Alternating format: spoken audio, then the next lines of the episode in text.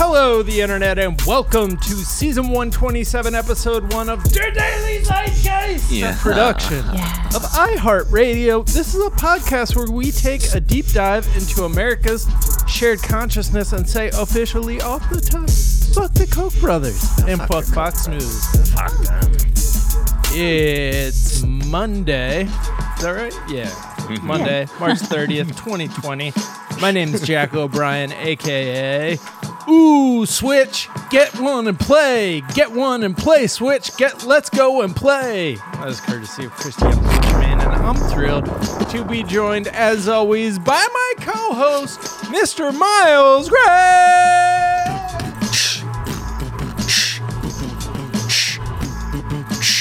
I won't deny it. I'm a straight virus. You don't want to fuck with me. Got the pussy at CDC. Fuck around and get quarantined. Hey, ladies and gentlemen. Okay, thank you to Crispy Yamaguchi, man. Crispy Meme Donut, Crispy, whatever we're calling y'all today for that Tupac is Friday K. And we're thrilled to be joined in our third seat by Lil Lamb herself, Jamie Loftus. Before I start my AKA, I would just like to say now more than ever, I am amid the coronavirus panic. I would like to pronounce myself the most cursed guest in Daily Zeitgeist history. Yeah, and I would just like to say, I mean, the knock-on effects of you coming on the show have been felt far and wide. I mean, now more than ever, we need more knock-on effects, as cursed as they may be, as cursed as they may be. Okay, and with that, I'd like to. People who gave us negative feedback. What? Negative feedback for me? For me? Right. On the Daily Side, we quarantine while we record. Wash our hands thoroughly till they get kinda sore.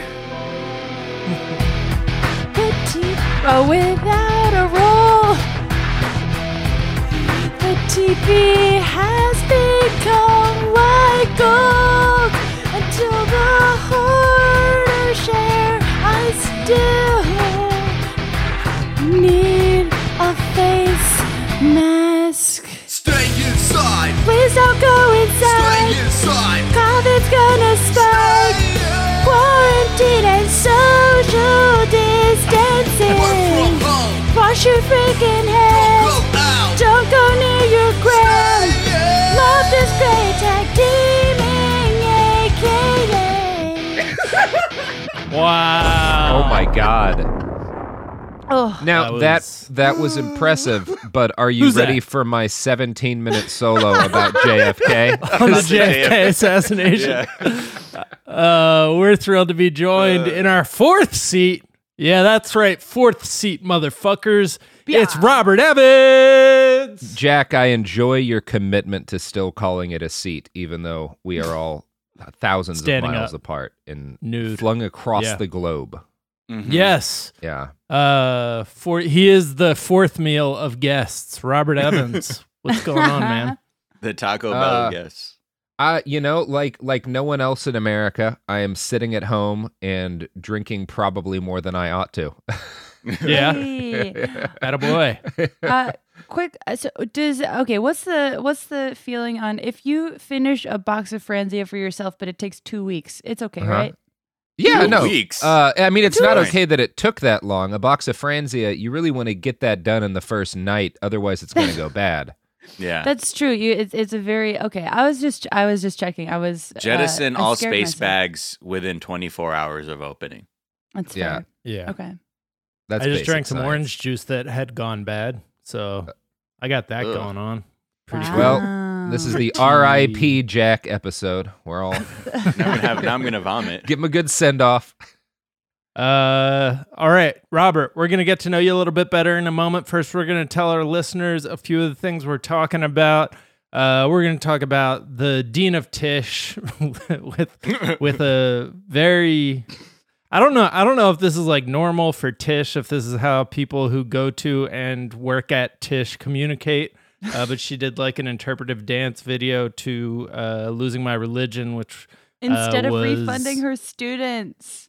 Truly cursed. Yeah. We're going to talk about the idea that the deadliness of COVID-19 may be overstated, but that we don't know until we start doing antibody testing. We're going to talk about how the right is getting mad at Fauci, or is that how he says his name? Fauci.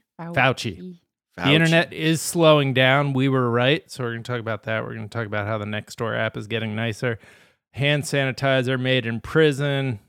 The Major League Baseball uniform manufacturers pivoting to making masks and gowns. Bob Dylan's 17-minute song on the JFK assassination. And we will close out with our thoughts on Tiger King. Robert, have you watched Tiger King? No, I don't believe in tigers or kings. Okay. Fair. What is something from your search history, sir, that is revealing about who you are? Can you give horses COVID-19? And I wasn't looking for a medical guide. I was looking for more of a practical guide on like how to give horses COVID. How to do it, yeah. You're very anti-horse. People. I am, and while we're like, this is the time to strike. Like, I feel like if we're going to win what I call the long war, then now is the moment. Now is the time to snatch victory from the jaws of defeat and finally overwhelm the horses when they think they've won. Yeah. Just wrest ourselves free from the under the mighty hoof of our equine oppressors. Yeah. Do not spread the COVID-19 unless it is to a horse. Is the long war a comment on face length? Is that like a backhanded insult? No, but it should have been. Because that's good. That's some real good horse shade, Jack. Yeah, horse shade is kind of my specialty. Yes, it is. I would think that this would actually be a time when the horses might get the upper hand because we're not out and about. That's why we have to be taking back the power. That's the focus of this wild episode. Horses galloping down my street. On a regular basis. So, listen to the documentary album Heavy Horses. It will let you know the danger we face. I was listening to a podcast recently that had to do with like horse crimes. I don't know. It gave me empathy for horses that I wasn't expecting to have, and I regret it. See, I would argue that the life of any horse is a crime, but I guess that's open to interpretation. Robert's the only person who's at the Triple Crown cheering when he hears a gunshot ring out after a horse falls down. Yeah, I actually bring my own bullets just as like an offering, you know? Yeah. Jamie, it was a podcast about crimes against horses? Crimes against horses, not crimes that horses have committed. I believe that's a different podcast. Yeah, right. That is actually the really show that I keep trying to launch. Yeah, I heard is bank heist. None of it. Crimes against horsemanity. This was an episode of. Has anyone ever listened to Swindled? It was an episode of that. Mm-mm. I don't listen to other podcasts. I think this is the only. What are podcasts? You're right. You know what? You're right. It's the only one. I mean, yet again, twice in one morning, I've been fucking canceled yet again. Yeah. The only podcast I need is The Daily Zeitgeist and re-listening to Bob Dylan's 17-minute song about the JFK assassination. That's it for my content needs. I can't wait. The comedian John Daly was like, the new Bob Dylan song is a podcast. It really is. John Daly's the best. Robert, what is something you think is underrated? You know, and you know, I'm gonna throw some shade on myself for this one. I have realized throughout this quarantine how underrated movie theaters are, and I am not normally a movie theater guy. I go maybe once a year. I went more when I lived with our friend David Bell because he's super fun to go to the movies with. But I just don't. I don't care normally. Like I've gone a year or more at a time without going into a movie theater. And now all I can think about is going to a movie theater and how nice it would be. So I have accepted that I have been unfairly maligning theaters for years now as a result of this quarantine. I miss my Stubbs membership. Oh my gosh. Did they halt that? Yeah, they were good about it. Usually they're assholes, but they just froze everybody's membership. And now I have like regrets of, I wonder if anyone else has been feeling like this, of like, things that I could have done, and then I'm like, I don't know if I should do it, and then I didn't, and then everything closed, and I'm like, fuck, I should have just gone and seen Emma when I had a chance, like shit like that. Is there anything else? Like I'm severely missing hoops right now. Just it being the time that we would normally be having March Madness and the NBA playoffs or the NBA season. Like I am in a severe basketball withdrawal. Is there anything else you guys find yourself missing more than you expected? I live near a bus stop and the buses are still going, but they're empty. And I am missing buses having people in them, as weird as that sounds, because there's just something so unwholesome about empty buses passing each other at like 3 p.m. It's just like, oh, that's not a great sign. That's so funny because there was a profile or like a journalist who lived in China and was like living in this place that had been fully quarantined, was writing about how like they lived overlooking the subway and it was empty. And I was like, man, that's so dystopian like 2 weeks ago. And now that's like, that's our reality. Yeah, it is dystopian. Yeah. What is something you think is overrated? Man, you know, I'm going to have to say juice bars. Now that we don't have the opportunity to go out and get nice, fresh, fancy $11 squeeze juice, I've just been smashing oranges with the butt of a rifle. And it turns out that's as good a way to get your vitamin C fix, your adaptogens, all of the things you can get from a Moon Juice or another high-end fruit juice. You can just get by smashing fruit with the butt of a rifle on your kitchen table. So try it out at home, folks. It really works.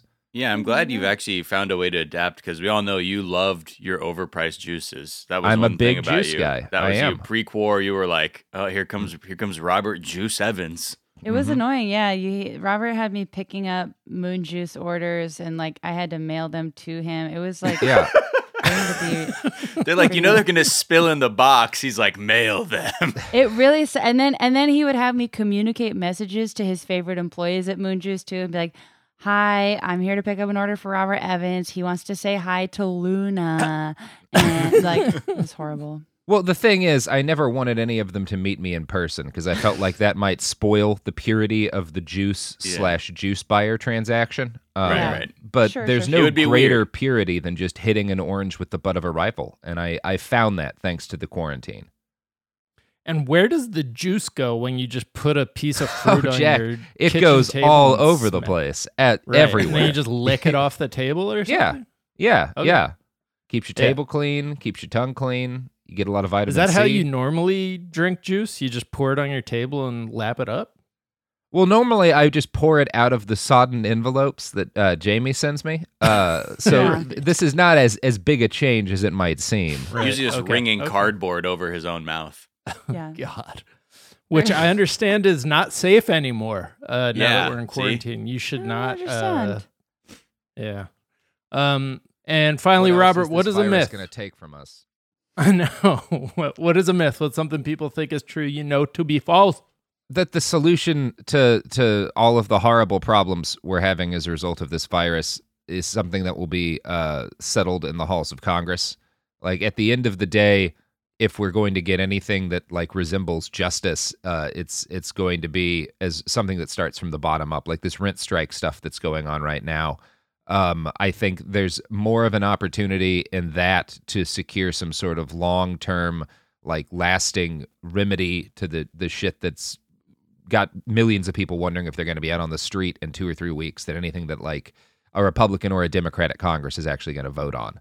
I guess that's just like, I just launched a podcast this week, The Women's War. That's about yes. This is my very subtle. It's a great podcast. It's a hit. People are loving this thing, Robert. Yeah, we're gonna kick the shit out of I don't know who's a person. Other podcasts. Swindled. Podcast. Have you heard about this one? Lou Dobbs. Yeah, we're going to fuck up Lou Dobbs. We're going to fuck Lou Dobbs right up. Who are you threatening online, Robert? Krista Tippett? Yeah, I threaten Krista Tippett online every day of my life. Yeah, I'd like to extend that threat to Dolly Parton's America. Yeah, absolutely. Fuck all of them. We're taking them all. Yeah. Can you explain where the Women's War came from? What it's about? Well, yeah, it does kind of tie into what I was saying, because there's this, the Women's War is about this specific little chunk of Syria in the northeast that back in 2012, like the government starts fighting the civil war and they just kind of leave, like they all pack up and get the fuck out of there, in short. And so all these people are like, what do we do now? And they like, I think like the term you usually hear for like when order collapses, like, oh, it's going to be anarchy. And it was to some extent anarchy in northeast Syria, but that wound up being not a terrible thing, because what people did was organize into local councils and like this like interlocking network of communes and militia groups, and they built a world that was a lot better than the one they'd had before the government left, one without like secret police arresting people, one with like a lot less of a disparity between rich and poor, and one that was able to like actually defend people from ISIS. And it was a really neat to go see it in person. And it was based off of like the philosophies of this American anarchist from like fucking Vermont, that these Syrians just like came across this guy's books and were like, I guess we'll try that now. And then like 4 million people wound up living that way. So it's more progressive than anything that America has ever come close to approximating in anywhere. Yeah, what was really interesting to me was that there was this like conscious understanding that because I talked to a lot of women who were like doing things like running women's economic development clinics and stuff, where they were like helping like these women who'd grown up in like these rural villages who like in a lot of cases weren't literate, help them like learn how to start and like run businesses and get jobs. But the focus was on, they were like really conscious of, we don't just want to like make women equally good at making money. Like that's not our goal here. Our goal here is to kind of fundamentally change the relationship between people and the state. And the way that we've decided to do that is to start with trying to eliminate the disparities between men and women in our culture. Because like what we need to have in order to not go back into this authoritarian nightmare that we came from is like equality between people. And the way to actually make that happen is to basically like the ideology this place is based on is that the core root of authoritarianism, of fascism, of like all of this bullshit that Syrians have been dealing with for a long time, but people all over the world have been dealing with forever, is the domination and oppression of women by men. And so if you're going to really like fix really society, yeah. And so like if you're gonna fix society, it's not enough to just like, okay, we need to make sure women get paid equally. It's we need to like completely revamp the way people interact with each other in society. And part of it was like trying to make society less transactional, so that like you don't have one of the cool things about their system is that people don't get to make decisions for groups of people that aren't close to them, right? Like everything, all government starts at the neighborhood level. So the only people making calls on like what actually happens on the streets where you live are the people that you live in and around. It's this like direct democracy thing. It's neat. Yeah. Anyway, it's really cool. Yeah. Let's do that. In other words, let's do that once this whole thing is a shambles. So the guy Murray Bookchin, who's that anarchist who came up with the system they use over there, he's again an American, and he came up with the system by looking at like how fucked the American political system was, and looking at the way states and municipalities already kind of work here, and was like, well, what system could we build that might work for Americans that is different from everybody getting really angry at each other once every 4 years and then trying to fuck over the people who live as far away from them as possible because they're pissed whenever they wind up winning an election. Right. Could we do better than that? I don't know. Maybe we can. No way. That's the best. Well, we all remain negative. Yeah, who knows? All right, let's take a quick break and we'll be right back.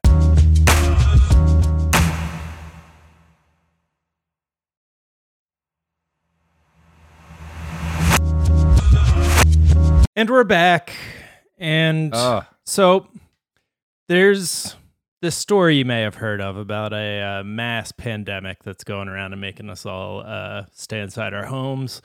there's an angle to it that I feel like is maybe being undercovered, or it's like sort of being covered by libertarians. But basically, there's a pair of healthcare professionals from Stanford who wrote an op-ed for the Wall Street Journal that has been one of their most popular pieces every day for the past couple days. We'll link off to this forum where they just stole the whole article and repasted it. But the premise is actually pretty interesting, and like their thesis is definitely worth investigating and seems to overlap with some of the libertarian bullshit. So let me just say the thesis, which is that more people have had COVID-19 than we think, and that means that it's more communicable and like more common than we realize right now, but it's actually less deadly because 2 to 4% of the people who test positive are dying. But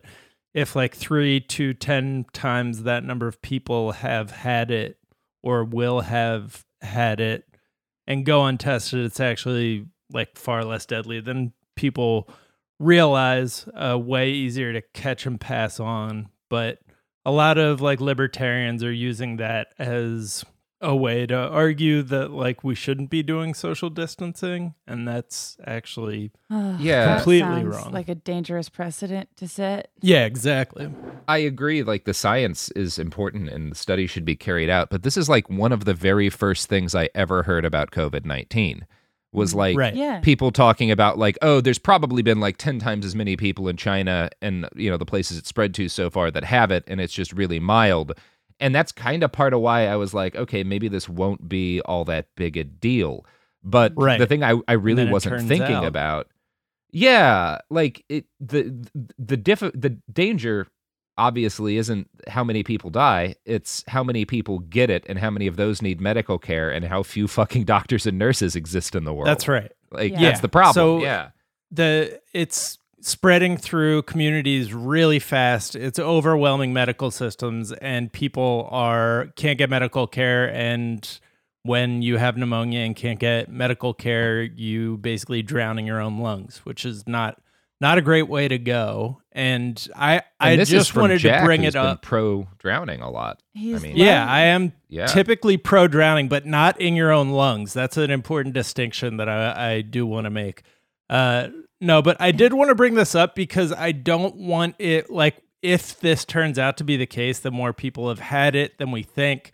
I don't want it to be like, well, the conservatives were right and the media, it was like a mass media panic, because that's kind of how I'm seeing it covered in some places, like, or at least how I see people responding to it, is that, like, if it's more widespread and less deadly than people think, then therefore, people were right to say we shouldn't be worrying about it. And the point that it's actually just a matter of it's spreading so fast that it's overwhelming healthcare systems makes it still just as dangerous and makes social distancing still just as important. A lot of people, I think, some people will look very narrowly and hear, oh, they're saying it's just as bad as the flu. But again, we don't test enough people. We don't know what the percentage of people are who develop antibodies to it. And we don't know. There's so much we just don't know. And we've yet to actually fully know about the virus itself. So that's what adds to the danger of it, is like,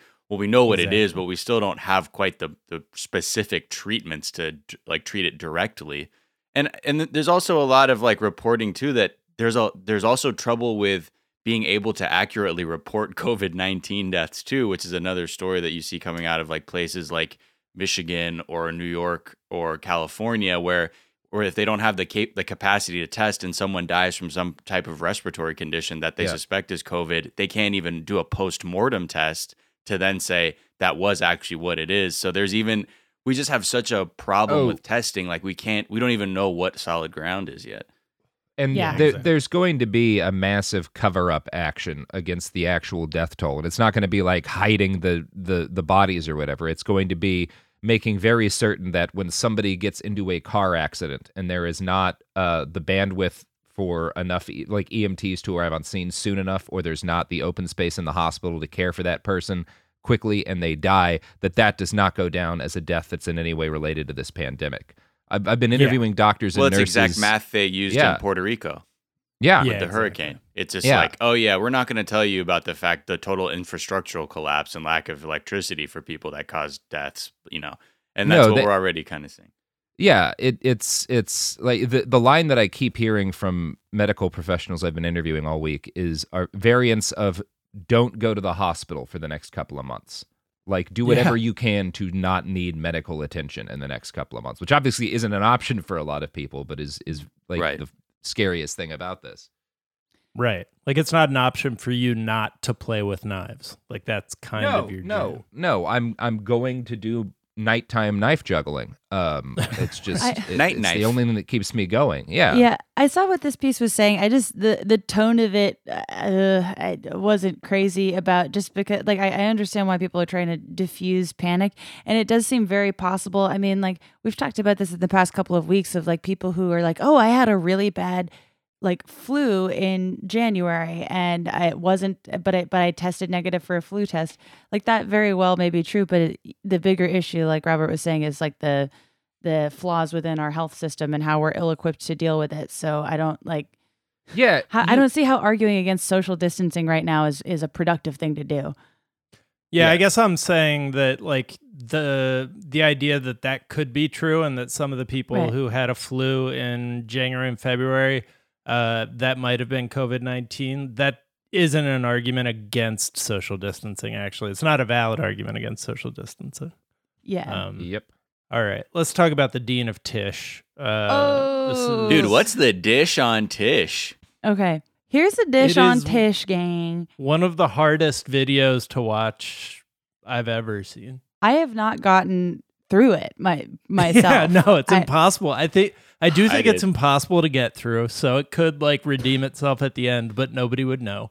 But basically, students. I hope it's a jump scare at the end. Students at Tisch, the NYU School of the Arts, wanted some of their tuition money back because the virtual classes sucked and aren't what they paid for. And instead of addressing that situation, the school's dean sent them a video of herself dancing to REM's Losing My Religion that is about what, like, that it's as awful as that suggests. Like, picturing a dean of a school dancing interpretively to Losing My Religion. It's too on the nose. It's like, it's one of my favorite comedians, friends, tweeters just tweeted out, the Tisch Dean is camp. And I have to agree. If you haven't seen the Tisch Dean video, it is like the cringiest thing ever. It's students at an incredibly overpriced art school rightfully asking for their money that they're being charged way too much back. They're just not even like, she wrote something in the email as a response being like, hey, sorry, that's not going to be possible. And then just attached this fucking photo booth video of her. She looks like shit. Just saying, let's dance. Let's just dance this thing out together. She would fail a performance art class with that. Yeah. But it's, I think I have a scorching take. There was something arousing about her dancing. Horny? I don't know. I don't know if I was horny, but I felt the call of the animal as I watched it. And it was because she felt like it was like a scene in a movie, like a road trip type movie where like the old trippy white like theater teacher is like seducing me with her bad dancing. And you're like, I don't know, dude. The way she moves her hands. We watched really different movies, Miles. I would love to see this. I watched trash. I'd love to see this part, Maya, played by Allison Janney. Yes. There was some talk on the Reddit about casting Tiger King, which we'll talk about in a bit. But the Tisch Dean, she's trash. I've been like, I was in the middle of like, because I went to like an overpriced art school that ruined my fucking life as well. Not this one, but a different one. And I've been like trying to help students out and like advocating for them to get a refund, and there's these, I mean, the schools are fucking horrible. They're nightmare fuel. They're like, oh no, you have to take an acting class on Skype, which doesn't make any fucking sense. And yeah, it's bad. Right. But that said, high camp. High camp. Hope she's fired though. Yeah. At the same time, I feel like she won't be. I feel like that is the spirit of an art school. That is the most art school thing I've ever seen. Yeah. Why is art school? Yes. Why is art school is a great question. Mm-hmm. Well put. Hear, hear. It's a waste of fucking time. I would recommend it to exactly zero people. Anytime I'm advising a student, I'm like, you literally can drop out right now and your life will be no different. You know, Jamie, I've had so many friends, some of whom are great artists, who went to art school, and all of them have variants of the response you just gave me. Yeah. Usually after, yeah. Cool.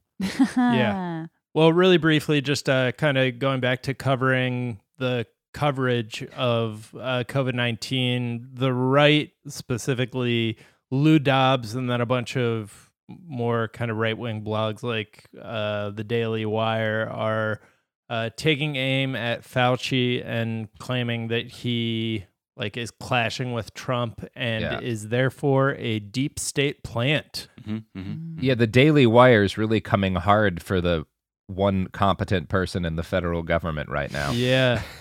Yeah, the Gateway Pundit cited an email where he complimented Hillary Clinton on her stamina during the Benghazi hearings.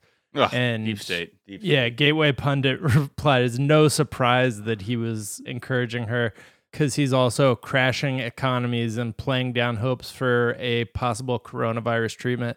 So they're specifically talking about Trump arguing that there is these experimental cures that that are not medically advisable should be tried and are going to work. It's just it's straight up snake oil shit. And as we were just talking there, my connection to you guys was lagging. Oh. And that ties into our next story because the internet is slowing down just across the board. I mean, yeah, did we even really need this? Files under? Did we need to study this? Everyone in the country is video chatting at the same time forever now. Of course, the internet slowed down. Yeah. Yeah, I liked. Yeah, Anna sent us a great meme last night. It was good. I'm going to describe a meme. But it was the Scooby-Doo meme where it's let's see who's behind COVID-19, and then they pull off the mask and it's Zoom. Yeah. Zoom. It was Zoom all along. Dude, there's a whole new thing that happened that teachers, or I don't know if teachers or people in academia are calling Zoom bombing, where people are pulling up to digital lectures and throwing up porn or misogynistic or racist troll shit. That part's not as good. Yeah, so it runs the gamut from lighthearted to awful racist evil shit. But they're we don't know what to do. And Zoom is sort of telling people, it's you can change some of the options. So not everyone can have their display video on the screen or can hijack your lecture or play pornography. And these professors are I'm so sorry for the Zoom bombing that had occurred in the lecture. It was just, it was really upsetting. And students no, it's not your fault. It's not your fault. But it's the new pranking. I feel Have you seen the video of the woman who's very responsible seeming, having a very competent conversation in Spanish, a work Zoom conversation. Her boyfriend walks by in the background with just underwear and a soccer jersey on. Yeah. Realizes what's happening and tries to run out of frame, but runs into a wall. I am excited for the inevitable conclusion because one thing we should all be aware of at this point is that whenever these weird things happen, they never just stop happening. They always explode into something even weirder. And my prediction is that in 2 years, when all business and government is done over Zoom, anyone who starts delivering a lecture or a speech, be they the president or a college professor, will just throw some porn up behind them on the screen so that there's no point in Zoom bombing them. That is going to be the new norm. I am calling it now. Pre-Zoom bombing. Yeah. Preemptive Zooming. I forget who was telling me this, but someone was saying that students already know how to fuck around with Zoom, obviously, because kids are better at the internet than us, but they already know how to manipulate Zoom so that it makes it look like they're sitting and paying attention when really their video is off and they're doing other shit. Oh, right. Hell yeah. Yeah. I mean, you gotta. Yeah, it would just be a matter of putting a picture as the background that is you paying attention and then just like leaving the frame. Yeah. Just print it out. It can be grainy as fuck. Just frame it up in front of your camera. Bung, bung. And then if you and then if you're like, I'm sorry, my internet connection is laggy. I have to turn off my video. That's what I would do if I was in school right now. I'd be like, sorry, my internet's really slow. I had to turn off my video. And then I would just like be like nude and watching television. What you don't know is I am nude and watching television as you teach. The joke's on you, sir. I do hope that this all helps to normalize workplace nudity. That's really, if we can have one good long-term effect, it's that we all just go back to just everyone pajamas, pantsless. Like, let's just bring that back into the world. When was no more haircuts? A lot of people using the bathroom in their meetings. Oh, yeah, fuck it. No more boundaries. That's let that be the impact. They're like, oh, you don't like it? Then turn your video off. Then just mute my video screen. You ain't paying for this.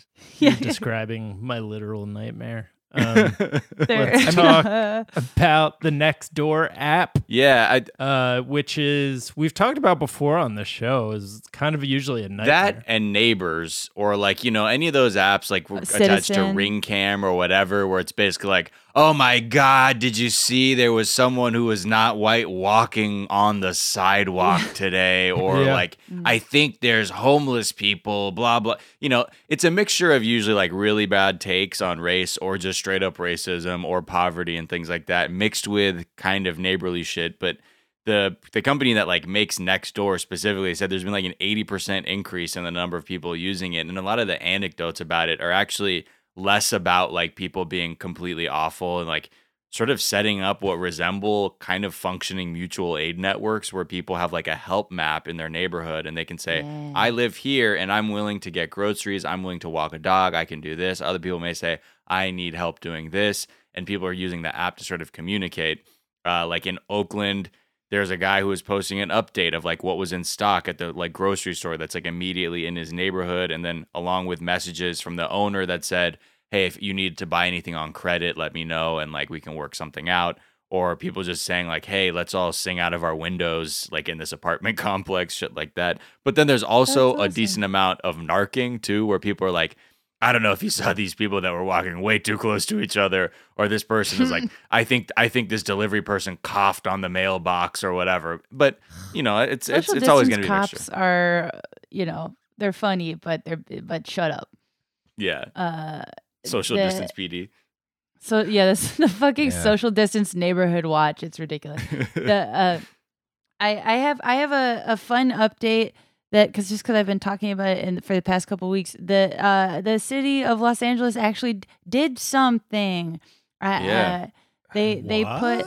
I know we went to check on the encampment near our apartment yesterday, and they had put in a hand washing station and some bathrooms. They gave some basic services. Yeah, now we just need the city council to freeze the fucking rent.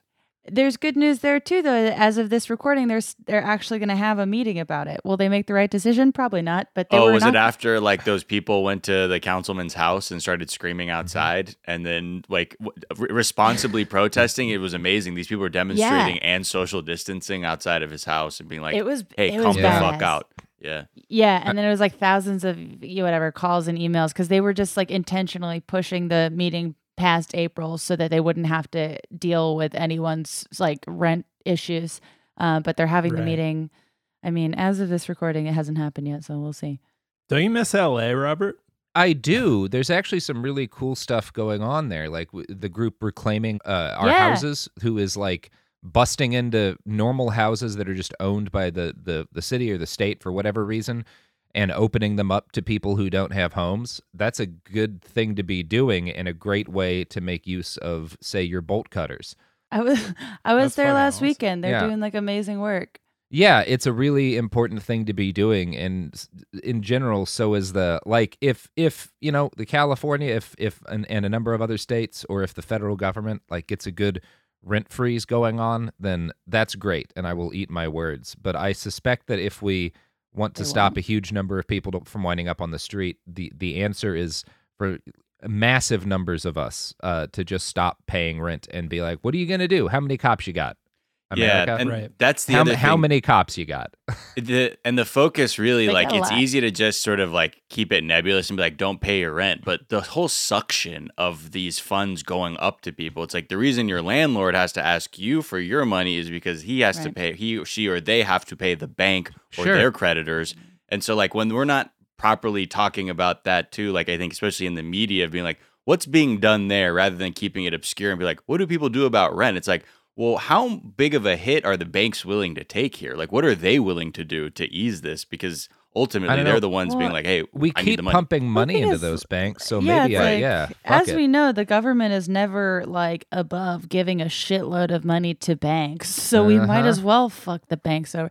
But that is a good point that we hadn't discussed yet, was, like, that landlords are... you know, they're responsible to the banks. Most of them, especially like smaller landlords and stuff. Yeah, but that also includes like a lot of people who were in the middle of these really weird gaming the system things where they would have like 30 leases and would be operating like a string of Airbnbs or a string of like subleased apartments, or they would have like have managed to qualify for 6 to 10 mortgages, and they would just be juggling that in the hopes that like after 20 years they could pay off their houses. And it's like, if you're... I have had good landlords who were lovely people and who cared. And in one case, a landlord who like had built several houses with her and her husband, and they loved those houses and took great care of their tenants. Most of the landlords I've had have been literal criminals. And I think most of the landlords, most people I know have had, have been literal criminals. And they were often doing something like that, where because they were always juggling mortgage payments, they would nickel and dime you every way they could, jack the price up every way they could, and avoid basic maintenance every way they could. And I don't care about what happens to those folks. I don't think they should lose their homes that they live in, but I don't care if they lose their 30 rental properties. The people in those properties are who I care about. And as on an unrelated note, the city in the United States with the most police officers per 10,000 citizens is Atlantic City, New Jersey, which has just 70.9 cops per 10,000 people. Can't evict everybody. Wow. Not with 70. Yeah. You certainly cannot. It's lower wherever you are if you don't live in Atlantic City. 38 cops per 10,000 people in fucking St. Louis. Like, we got them, Missourians. And if we're, I mean, it's like, and if we're talking like mutual aid and people are like, well, I feel like, it's like, if you can pay your rent, what if you reallocated the money you would use to pay your rent to like providing relief for other people? Like, it's, you know, and putting that back into mutual aid instead of giving it to your landlord who gives it to a bank. Blah, blah, blah, blah, blah. All right, guys, let's take a quick break, and we'll be back with a little bit more news, but mainly our thoughts on Tiger King.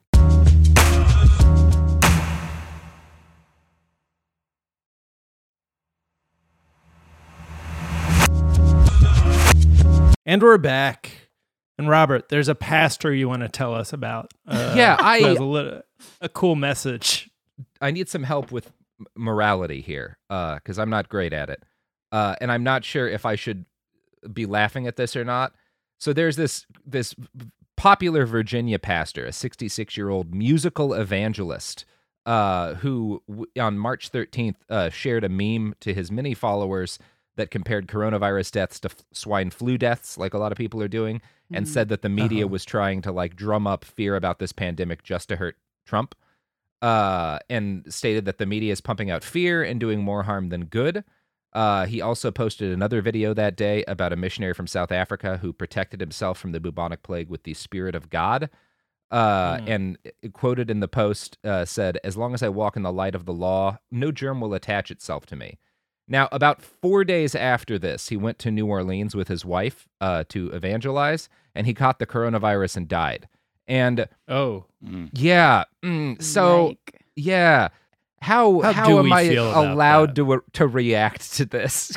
Because I don't think he was a monster, and you shouldn't cheer when a monster doesn't die. But also, he was being like, "This is total bullshit," and then it proved that it wasn't with his horrible death. That kind of reminds me of a story that I think happened less than a month ago, but feels like 5 years ago, where like that flat earther tried to launch himself into He sure did. He sure did. Feels like Jamie. Feels like that. I mean, it's like one of those things where you just say, you know, they died how they lived. You know, right? Well, and you know that's the fucking just what happened. The guy who tried to shoot himself into space wouldn't have made it through COVID-19. I think we can all agree on that, right? Could you imagine the knock-on effect of his death? Yeah, he was also working on a cure, but he had tragically died in that spaceship accident before everything. Oddly enough, the cure was also based around a steam engine. Yeah.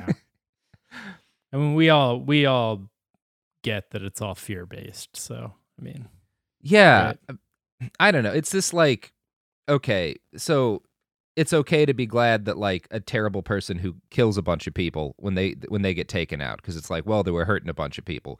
What about someone who's just going to hurt a bunch of people through disinformation by like urging them to all go to church services in the middle of a pandemic, and then that person gets the disease? Like, how am I allowed to feel about this?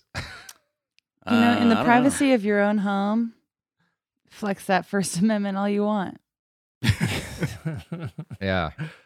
Anyway. I feel like I'm not going to even think about it. I will not spend any time mourning that person. Now more than ever. I don't have time. I'm playing Overcooked, and I got sushi I got to make in this kitchen. I'm getting swamped with orders, man. I wish I could get orders, man. I'm black swanning. I made a Finsta for my dancing, and y'all will never find it. Okay. We'll see about that. It's like, gang, I defy you to find my dancing Finsta. You'll never find it. But they're doing this thing where like the principal dancers at all these ballets are giving lessons, and then you post videos of you doing the lessons, and then they give you notes. It's cool. Whoa.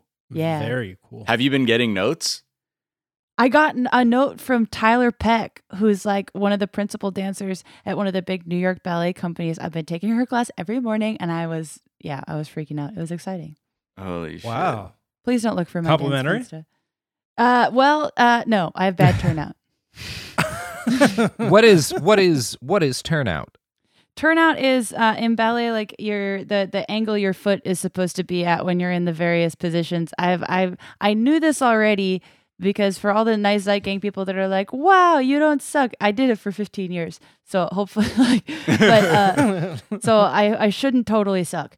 But it's just the angle that your foot's supposed to be turned out at when you're doing, points, tendus, all that shit, all that French shit.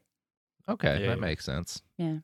Well, speaking of turning out, ooh, Bob Dylan is turning up. Oh, here we go. Song here we fucking go. That finally tells the truth about the JFK assassination. Hey. No, it's just a weird, rambling 17-minute poem about... did you listen to the whole thing? Epic. I listened to the whole thing a couple of times, actually. Of course. Guys, that's okay. Well, what's the news? Like Bob Dylan, so I know you do. And you love JFK. The least interesting thing about me.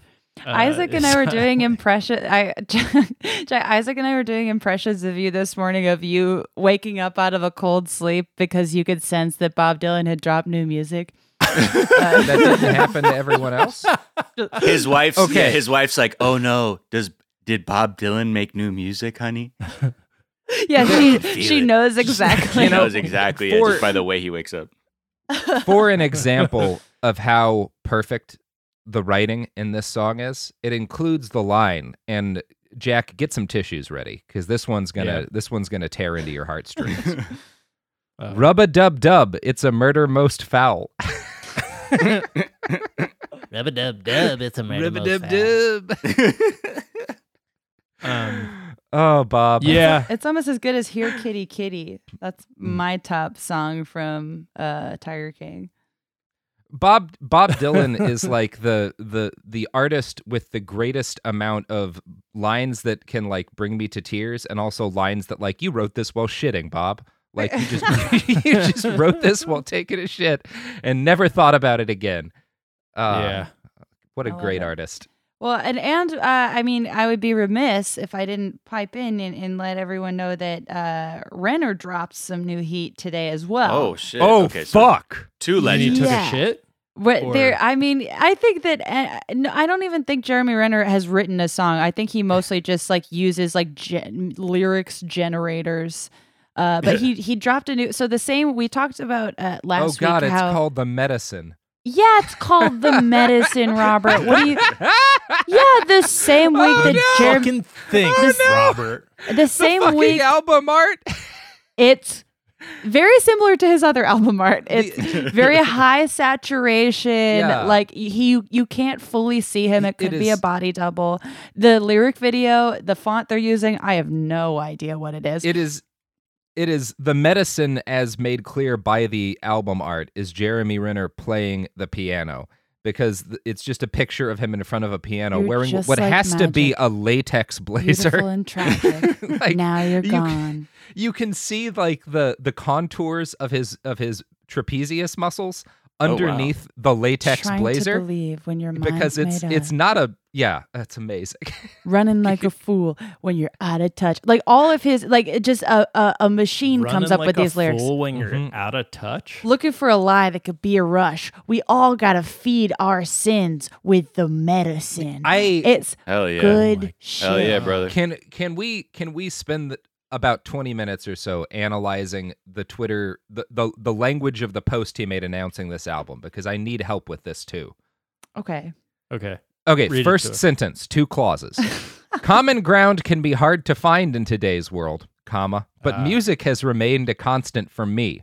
Now, it seems to me that he's starting out by talking about the difficulty of finding common ground, and then specifically saying, I, Jeremy Renner, like this thing, right. Which seems like it's completely off topic. Like he's not saying music is common ground for him. He just, it's always in his life, and also common ground is hard to find. Those are two unrelated clauses, really. Yeah. I think you're underthinking it. I think that Jeremy's smarter. But see, what you're failing to realize is that music is the medicine, Robert. Oh, wait. Music is the medicine. Is it possible that music is a constant common ground for him because Jeremy Renner himself contains multitudes, all united by lyricism? He clearly does contain multitudes. The fact that the poetry of the fact that this gorgeous heat dropped the same week that Jeremy Renner insisted on paying less alimony is just how's what else are we even talking about? Well, Jamie, I'm glad that you bring up the fact that Jeremy Renner has used the COVID-19 epidemic to try to... That Jeremy Renner, millionaire, has used the COVID-19 epidemic to try to avoid paying child support. Because I think it ties in with the second sentence of his Twitter post. Oh, go ahead. To feel deeply, to dance fervently, and live together is more present now than ever. To feel deeply. Is more present, yeah. Is more present. What could be more present now than ever? People are dancing fervently and living together now more presently than ever before. That's up, guys. I want to spend the rest of the show on this. However, I think our listeners are going to be mad if we don't talk Tiger King. All right. Yes, they have been frothing for it. We did promise them Tiger King. I'll do a whole episode of Behind the Bastards on this Twitter post. Yeah, we'll cover it. Don't worry. Jeremy Renner, Behind the Bastards. Please, I really hope he does a concert on Zoom. Please, I'm tweeting at him right now. Tiger King, guys. What can be said about Tiger King?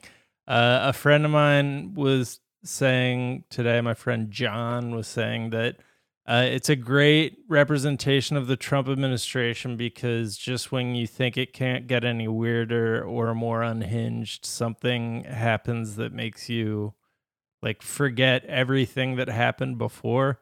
And it also is driven primarily by a meth-fueled narcissist, which I think... I mean, there's so many. Everyone on Tiger King is a narcissist. I'll be honest, I have not seen the last two episodes. I got through a lot of it last night, but I'm down to be spoiled. I mean, there's not much to be spoiled. It's more like how once they fully tell the story, you're kind of left with what your opinion is of the entire situation. I think by those first five episodes, you see a lot of what's going on, and you're kind of like, wait, is this guy... for real? Is this woman actually innocent? Is this guy grooming women to be sex slaves? What is happening? For sure he is. Yes, he is. I think that, first of all, I love the only care. I mean, I do love Joe Exotic. He's a problematic icon. We love him. Problematic bae. Yeah. I liked Barbara, the ex-Tiger wife. I was here for Barb, and Carol for sure killed her husband. Sorry. Oh yeah. Yes. 100%. Okay. We can all agree that Carol killed her husband for sure. 100%. Yeah. Well, yeah. That whole episode plays like a Dateline episode where it's clear that the spouse probably murdered their spouse, their other spouse, and like all the details are so murky. It's like he didn't have a plane that could fly the distance that supposedly he would have gone. He was telling everybody he was going to leave her. Then there's no trace. And you got a tiger farm. Mm. Yeah. Right. And he had gone to the police with a like restraining order being like, she's going to kill me. Like, that's always what happens right before they actually get killed. Right before people get killed. Yeah. And you do that right before you frame your ex-wife. Here's a letter. If anything happens to me, Carol killed me. I've seen a lot of people like comparing everyone in this documentary to like it like plays like a Christopher Guest movie, and I couldn't agree more. It feels like a Christopher Guest movie that people would call a bit much. I love it. Now, y'all, I have not seen this, and I have not read about what it is. I have two guesses as to what this show is about. Okay. One of them is a weird documentary about some corner of the American population, and the other is a fictional TV series starring Danny McBride. Yes. From the vague things I've heard, it has to be one of those two. Danny, I think someone on the Zeitgeist Reddit was saying that Danny McBride should play Doc, which I agree with. Mm. As long as I can play a tiger wife, or Woody Harrelson would be a good Doc. Woody Harrelson, super producer Anna Hosnia was saying Woody Harrelson would be good as the guy who opened that tiger farm with Jeff Lowe, like at the end. The guy who's like, I haven't seen that one. Tim Stark. Oh, right. Ooh. Yeah, he like has big Woody Harrelson energy, but deranged Woody Harrelson energy. But Robert, we specifically were saying in a recent episode that like what is unique about these characters, like this. It takes place in the South of America.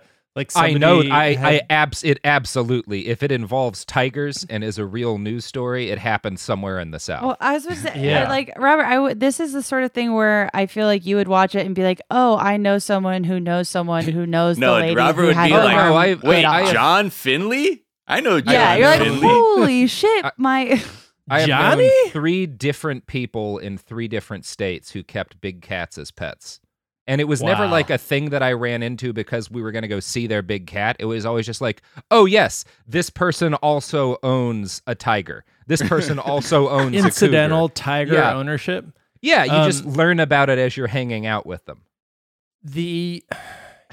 So that's a thing that I guess the main takeaway for me was that there is this allure of tigers, lions, and like big cats in general that I am totally disconnected and unfamiliar with. That is about as like it's the best testament to the power of culture and how disconnected you can be from another human being based on like having a totally different background, because they're like people go and like in one case there's a guy who just has a cult of like sex slaves that are basically there just because he has access to exotic pets. And in the case of Joe Exotic, he's convinced two young straight men to marry him because of his access to cats are amazing, Jack. When Isaac and I are, the more amazing they are. I was trying to figure out, okay, so if For those of us who have seen it, if you were a character or let's say a real person that allegedly exists in this documentary, who would you be? Because I feel I told my boyfriend that he has big Travis energy, who is just like someone who everyone's nodding. Okay. The hot second husband. I'm trying to put it together. I'm like, well, he's big. Like, I know he's a big weed smoker. So. Well, and just like someone who's like, hey, I just moved here. I'm really enthusiastic. I'm really excited. And then fast forward 2 months, he's in like a tiger throuple and he's like, oh shit. Like what's happening? Mm-hmm. Mm. I would like. Does this documentary talk about how many tigers there are in Texas? No. No, but they do have a map where you start seeing like where the concentrations are of like big cat owners, and it's definitely like in the southeast. I want to clarify how big a deal this is in Texas, because the Humane Society of the United States estimates that there are more tigers living in captivity in the state of Texas than live in the wild on the rest of the planet. Yeah. There are so many more tigers in Texas than you would guess if you have not spent a lot of time in Texas. Show us your tiger selfies, Texas. Yeah. If you had to be in quarantine with a single character on Tiger King, who would it be and who would your last choice be? Oh, I think I would be with Finley. I think he's like Johnny. I think he seems like a nice guy. He seems like a chill dude. I want that or the woman who had her arm bitten off. See, I think she needs to love herself more. I was worried about her. I'm just like, more like for quarantine though, she'd be like more of like a quiet person where like I'm kind of like to myself too. I'm like, yeah, I don't know. She's doing her thing in her room. I don't know. I feel like she'd like share her snacks and stuff. I mean, she's clearly she has a very generous spirit, given that she was at work 5 days after her amputation. Yeah. I want her to get a good just because she didn't want people to get the wrong idea. Like, oh no. I know. There was a time in my life where I was that person where you're like, it's okay. Oh, that's fine. I don't want to like make a scene or I don't want to make a big deal out of things. Yeah. I actually don't need my arm, and I'll see you on Monday. That might be the greatest testament of all to the devotion people feel to big cats and the people who own them, is that she was just like, I don't want to fuck the private zoo up. Right. Just because this one tiger bit my fucking arm off. God, cats are so cool. I totally get it. I would be in a cult if I got to hang out with big cats all the time. Yeah. I mean, There's this one character who is like just talks about how amazing it was that he got to walk these big cats, and like it sounds like he's talking about like having the power of the universe like coursing through his veins. He's like, if you've ever walked a tiger on a leash, man. Yeah, that's right. I think it'll be a few years before we really get a good handle on like what it is cats do to people's brains. Like dogs, our devotion to dogs makes sense because they're like these loyal bodyguards that we breed that will die for us, and are just like filled with nothing but love and dedication.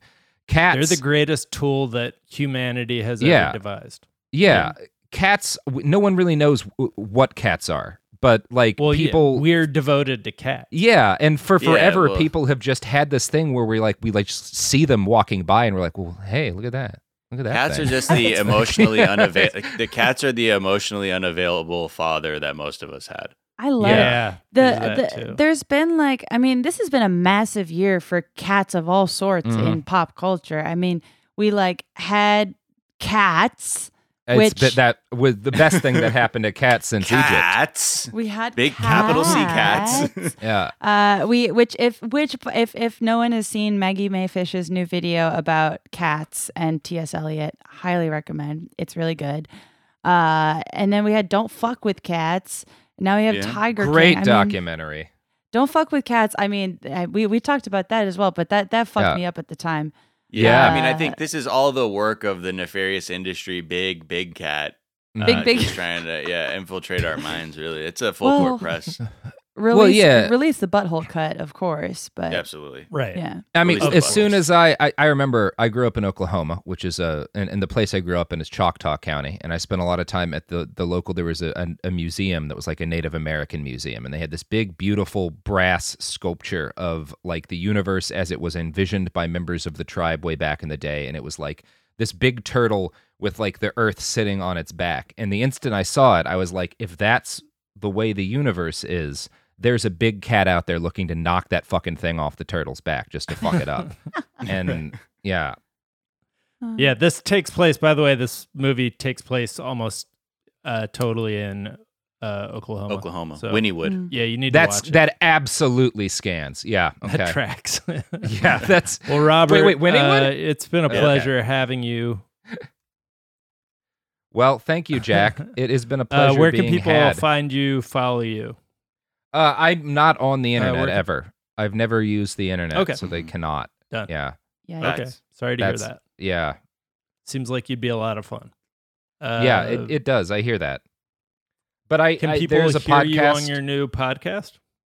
Yeah, I've mailed a bunch of things that I recorded into a handheld device to you, Jack, and now there's a podcast. I'm told by other people who use the internet. And if you find The Women's War on Spotify, iTunes, the iHeartRadio app, all of those, just type it into Google. You'll figure out how to listen to it. We all know how to use it. I mean, theoretically, you do. I don't. And is there a tweet or some other work of social media you've been enjoying there? Man, yes. I keep watching various clips of The Simpsons because I've watched The Simpsons too many times to rewatch whole episodes now that I'm in quarantine. But I like watching little bitty GIFs that people throw up on Twitter, and I'm watching the Bart Simpson one where he's got his leg broken and he's sitting up in a room slowly going crazy and looking out the window like what was that fucking movie that horrible person Rear made? Rear Window. Yeah, I feel the energy of that scene very much. Yeah, so that's my favorite tweet, Jack. Energy. Yeah. All right, Jamie, it's been a pleasure having you as well. Hey, where can people find you and follow you? You can find me on twitter.com @JamieLoftusHelp or on Instagram @JamieChristSuperstar. I promised this a couple of days ago, and then I didn't know how to do it. Now I figured it out, but I set up a Cameo account where all the money is going to COVID, whatever the fuck. It's going to COVID-19 relief. This week, all the money is going to the National Domestic Workers Alliance. So if you get one, it's $15, and then I'll write a short play where I'm the hero and you're the villain. And you can do that and listen. And then I'm making a little soap opera thing on Tuesdays and Thursdays. So that's what I'm doing with my time. Thanks for listening. And now more than ever, cursed. Thank you. Was that the tweet you've been enjoying, or did you? That's the thing online I've been enjoying is very specific gripes on Reddit. Honestly, moi, chef's kiss. I'd like some more. And I'll shout out George Severis, which is George Civeris, saying Tish Dean is camp. He is also just one of the funniest people on the planet. Has been coming up with a lot of Fiona Apple coronavirus crossover jokes. I can't fully explain it. Just follow him. Well, because we got that incredible interview with her right as the coronavirus was locking us all in our homes. Now more than ever, Jack. Now more than ever. Miles, where can people find you and follow you? Oh, wow. You can find me. You can follow me on Twitter and Instagram, PlayStation Network @MilesOfGray, and also my other podcast, 420 Day Fiancé, where we talk about 90 Day Fiancé. It's another podcast. It's not just a thing I say at the end of the show. So check that out. A tweet that I like, two from Reductress. There's so much good vibes going on with people going out on their balconies and gathering together. This Reductress tweet said, "Aw, these people all went out on their balconies at the same time and masturbated to each other." And there's one more from Reductress, because their website also has great, Reductress.com has great QuarCon content. This one was just this headline. "Who knew jigsaw puzzles were so fun," says wild-eyed roommate moving dried beans around a table.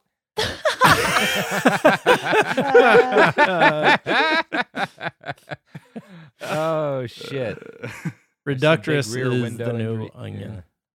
Yeah. Oh, God. Some tweets I've been enjoying.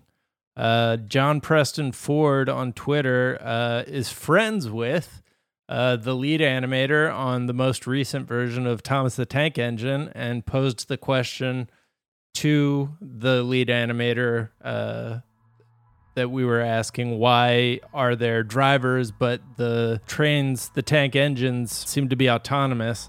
And they said, "I would deny any notion that the trains are projections of the drivers," which was my theory. As for free will, must not be all or nothing, because in the nights or mornings when the engines are in their sheds, the drivers don't need to be around and they still converse and such. But when it comes to them actually being able to move along a track, then their drivers are required to be inside. And they said, so they're like wheelchair pushers or like servant litter bearers. And he said, honestly, I think those are both very apt descriptions. So that has been solved for us by the authority. And then the Drake Gatsby tweeted, "Yo mama is so old. I hope she is taking the proper steps to ensure she is safe from infection during this frightening time."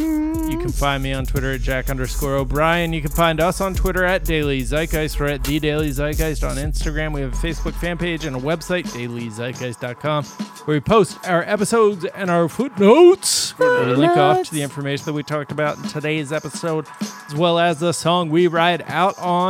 Miles, what's that going to be?